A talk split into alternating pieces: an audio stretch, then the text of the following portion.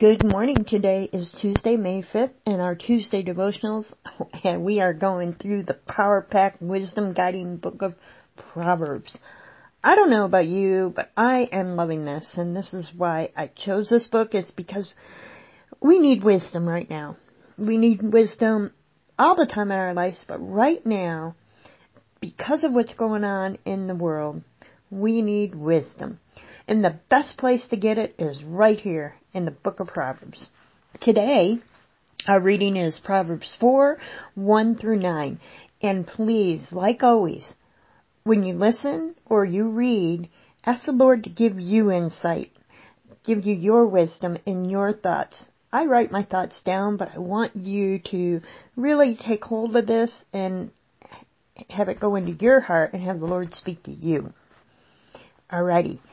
So today's topic is getting wisdom at any cost. Listen, my sons, to a father's instruction. Pay attention and gain understanding. I give you sound learning, so do not forsake my teaching. For I too was a son to my father, still tender and cherished by my mother.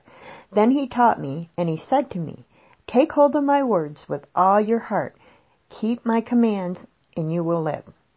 Get wisdom. Get understanding. Do not forget my words or turn away from them. Do not forsake wisdom, and she will protect you. Love her, and she will watch over you. The beginning of wisdom is this get wisdom. Though it cost all you have, get understanding. Cherish her, and she will exalt you. Embrace her, and she will honor you. She will give you a garland to grace your head and present you with a glorious crown.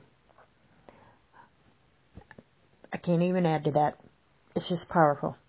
You have an awesome day, and remember, you are who God says you are.